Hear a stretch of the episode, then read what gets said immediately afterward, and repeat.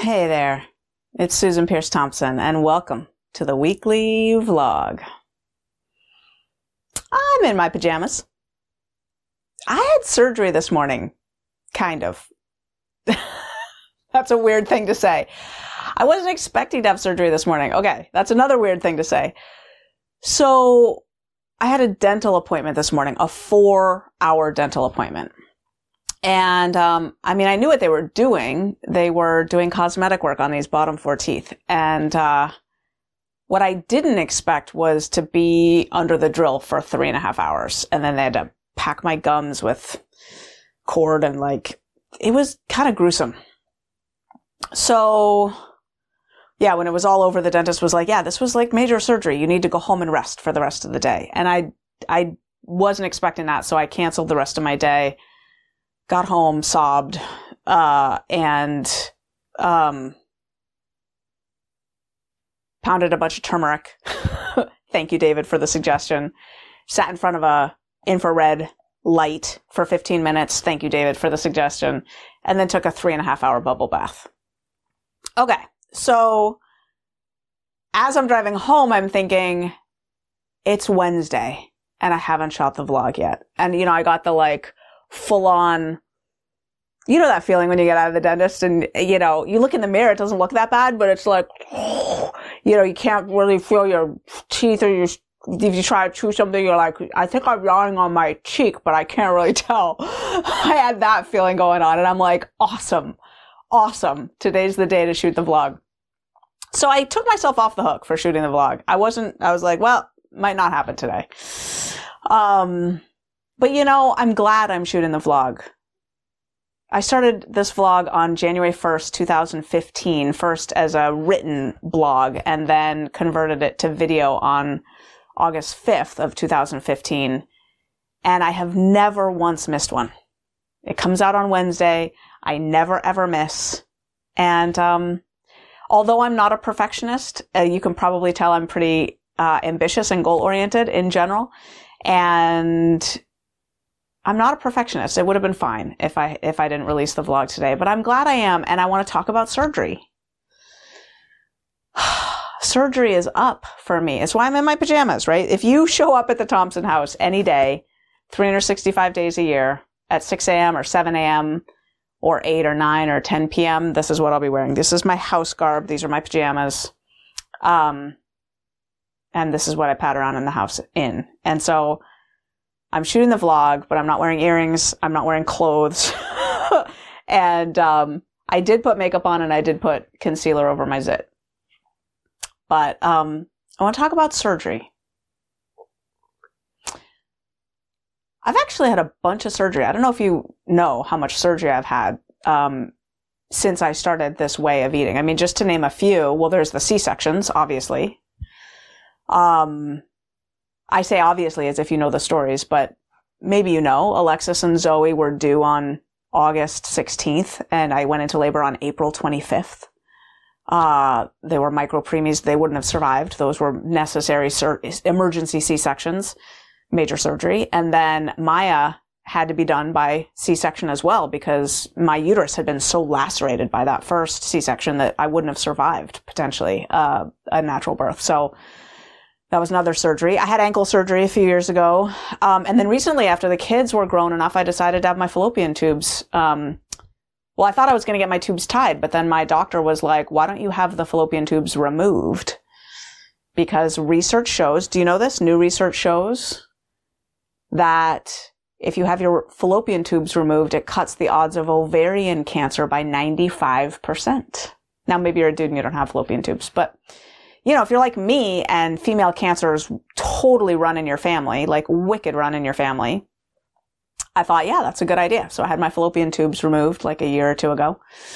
So I've had a lot of surgeries and right now surgery is up not only because I just felt like I had surgery this morning, um, but Chris Davis, the chief of staff of Brightline Eating, just had major surgery, like way more major than my surgery that wasn't really a surgery this morning. She had back surgery um, like vertebrae, vertebrae, what's the plural of vertebrae? Vertebrae, vertebrae fused multiple fusion, you know, taking bone out of her hip and putting it in her spine, like just, and I watched her prepare. So let's talk about how to go through surgery. It keeps coming up in Bright Lifers calls too. I got a surgery coming up. It's a very nerve wracking thing, surg- surgery. And with this video, I'm going to walk you through what I've learned over the years about how to navigate it from a bright line eating perspective. Before and after, not during, because during you're under and that's the surgeon's job, but before and after, there are definitely things that I can share with you about doing surgery with bright line eating. You ready? Before surgery, planning, planning, planning. Ideally, you know it's happening. You don't always, though. There's such a thing as emergency surgery. But if you know it's happening, you know it's coming, like I watched Chris Davis prepare her meals for a full week after the surgery. Before the surgery happened, she used the two or three days leading up to the surgery where her nerves were all fluttery to do food prep. She froze a full week's worth of meals. So after the surgery, when she came home, she would not have to cook a single thing. She wouldn't even have to take out a digital food scale. She cooked up tofu and weighed out four ounce baggies, threw them in the freezer. She roasted pans and pans of vegetables, weighed out six ounce baggies, threw them in the freezer.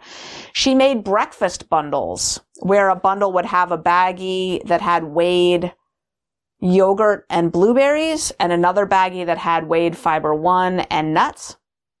And uh, then she'd bundle those baggies together, throw them in the freezer after the surgery, the night before, she would just decide what she was going to eat the next day, pull all those baggies out of the freezer, transfer them to the fridge, and then at mealtime they were ready. If it was like hot food at lunch or dinner, she'd just open up the baggies, dump them on a plate, put them in the microwave, good to go. The breakfast stuff, she said she kind of enjoyed it slightly frozen. It was good that way. So that's what she did. I have found that hospitals are not great for food. Have you noticed that? It's kind of funny how hospitals aren't yet hip to the notion that they should be serving people food that heals. They often come around with like sugar-free jello, you know? And, uh, now the hospital that I've had my surgeries at and Chris Davis had her surgery at Roch- uh, Rochester's Strong Memorial Hospital, their food has actually gotten pretty okay.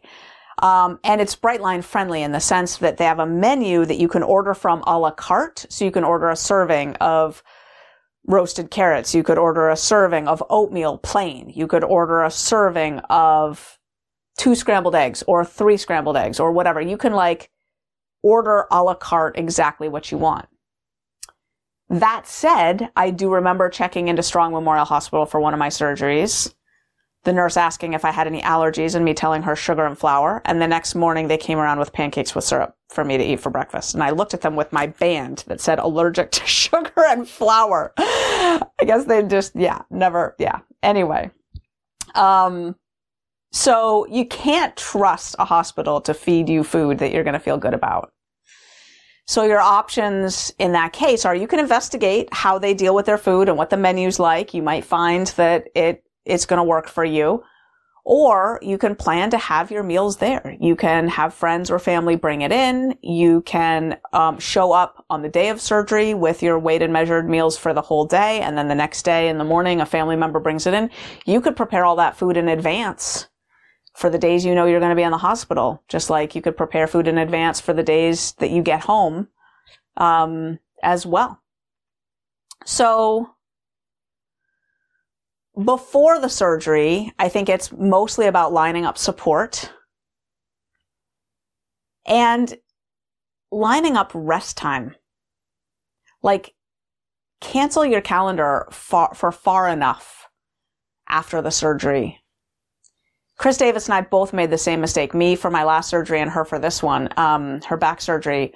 We both thought we would recover really quickly. And we both were kind of stunned at like, well, look at that. It actually takes quite a long time to recover from a major surgery. I made a deep note to self after my last surgery, my last, you know, general anesthesia, full on surgery, always allow a full week, Susan, for any surgery. A full week where you don't expect your, no one expects you to be anywhere. You're not thinking you're going to get back to work. A full week after that surgery. And Chris had the same kind of experience. She, you know, her back doctor said it'll take three months to recover from this. And, you know, when he said that, she was like, yeah, but that's, that's for other people, not people who are like fit and healthy and eat right. And, you know, like me, she thought she'd be, you know, raring to go in no time. And she's like, huh, look at that. It's actually taking a long time to recover. Um, this is something I don't model well. This is my biggest shortcoming, I think uh, being in front of you, sharing my bright line eating journey. I don't slow down enough and I don't take care of myself enough. I'm pretty sweet to myself. I'm self compassionate. I don't beat myself up. But you watch me push myself too hard, don't you? I do. Um,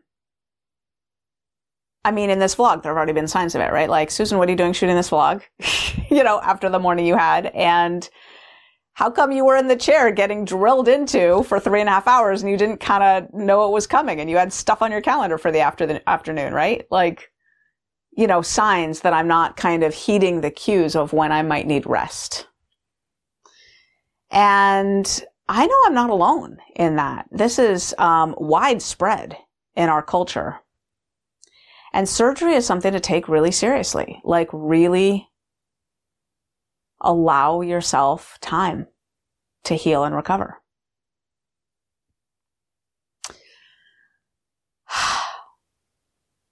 Did I tell you already that I took a three and a half hour bubble bath this afternoon? Pretty proud of that. Pretty proud of that. I just said, you don't have to get out of here until you want to, girlfriend. And if this vlog doesn't get shot today, cool in the gang. So here's my last ninja trick for surgery. You want to hear my super wicked ninja trick for surgery? Let's talk about the timing of food right surrounding the surgery because there's a little to it. Before a surgery, you can't eat or drink anything because they don't want your digestive system get to get all messed up with the general anesthesia. They want your system clear and clean. I'm not sure how many hours it is. It's eight, it's 10, it's 12, whatever. Basically, from the night before, you're not going to be able to eat or drink anything till the surgery the next day. Okay, fair enough. Which wouldn't be so problematic except that somehow most surgery centers and hospitals are in the practice of not telling you what time your surgery is going to be until the night before. They're like, we'll call you the night before and tell you what time your surgery is going to be. It could be 7 a.m., could be 3 p.m., right? They'll tell you the night before. I don't know why they do that. Anyway, here's my ninja trick. I say, okay, great. Just FYI, I have a history of an eating disorder and it's not great. It's rather triggering for me to go long stretches without any food and um, to not know when my meal timing is going to be. I need to plan ahead. And so I request the first surgery appointment of the day. I understand you can't promise that, but it's my request. Could you, and they will write it on their form that they're looking at as they juggle the times I've never had it fail. They always put me first thing in the morning. And what's great about that is that, you know, you eat dinner the night before, you fast overnight as you would anyway. And, you know, you wake up early, crack of dawn in the morning, get yourself to the hospital. By that point, they're shuffling you, you know, into the surgery prep. You know, I wasn't even thinking about breakfast at that point. It's, it's last thing on my mind. I go under general anesthesia and I wake up at whatever, 10 a.m. or whatever it is ready to go through an hour or two of recovery and eat lunch that I've packed and brought with me. After surgery, when you get out from general anesthesia, you can eat. There, uh, surgery is um, surprisingly easy on the digestive system. Now, I'm assuming here that you're not having surgery on the digestive system. If you're having surgery on your stomach or your small intestine, this is going to be a whole different ballgame. You're going to have to work with your doctor on that uh, in terms of when you can eat again and so forth. But if it's a surgery on something else, within an hour or two of waking up, having some, you know, ice chips and stuff like that, just to make sure your system's like functioning a little bit, you're ready to eat? I was ready to eat, you know, within an hour or two. And then what I do is I let go of breakfast. I don't try to make it up later. It's just a skipped meal. And then I eat lunch and I eat dinner and I'm back on schedule. So the food part in terms of timing is actually really easy. It's actually really easy. Um, yeah, if you don't have an, a history of an eating disorder and you don't want to say it exactly that way, you could say something else. You could say, um, I follow uh, a very prescribed diet and it's not good for me to skip meals. And, um, you know, uh, and I plan my food in advance, I'd like to request the first surgery date of the morning. I know you, I know you can't promise that, but you could, you could say something like that. Just, of course, you don't want to lie, right? But say it in a way that feels authentic for you. surgery happens to many of us, most of us. So many loved ones in my life just had surgery. My dad just had surgery. So many people having surgery and doing great. Doing great. So I'm going to go back and rest now. I hope if you have a surgery coming up, I know this will be a topic that people will Google or, you know, type into the search bar and, you know, listen to recommendations. The good news is that, um, surgery is very doable in bright line eating.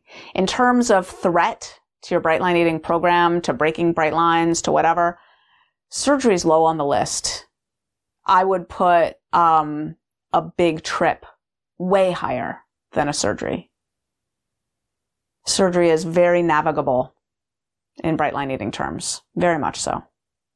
So if you have a surgery come up, coming up, I love you. I hope it goes well. I'm rooting for you. And don't forget to pray for your surgeon.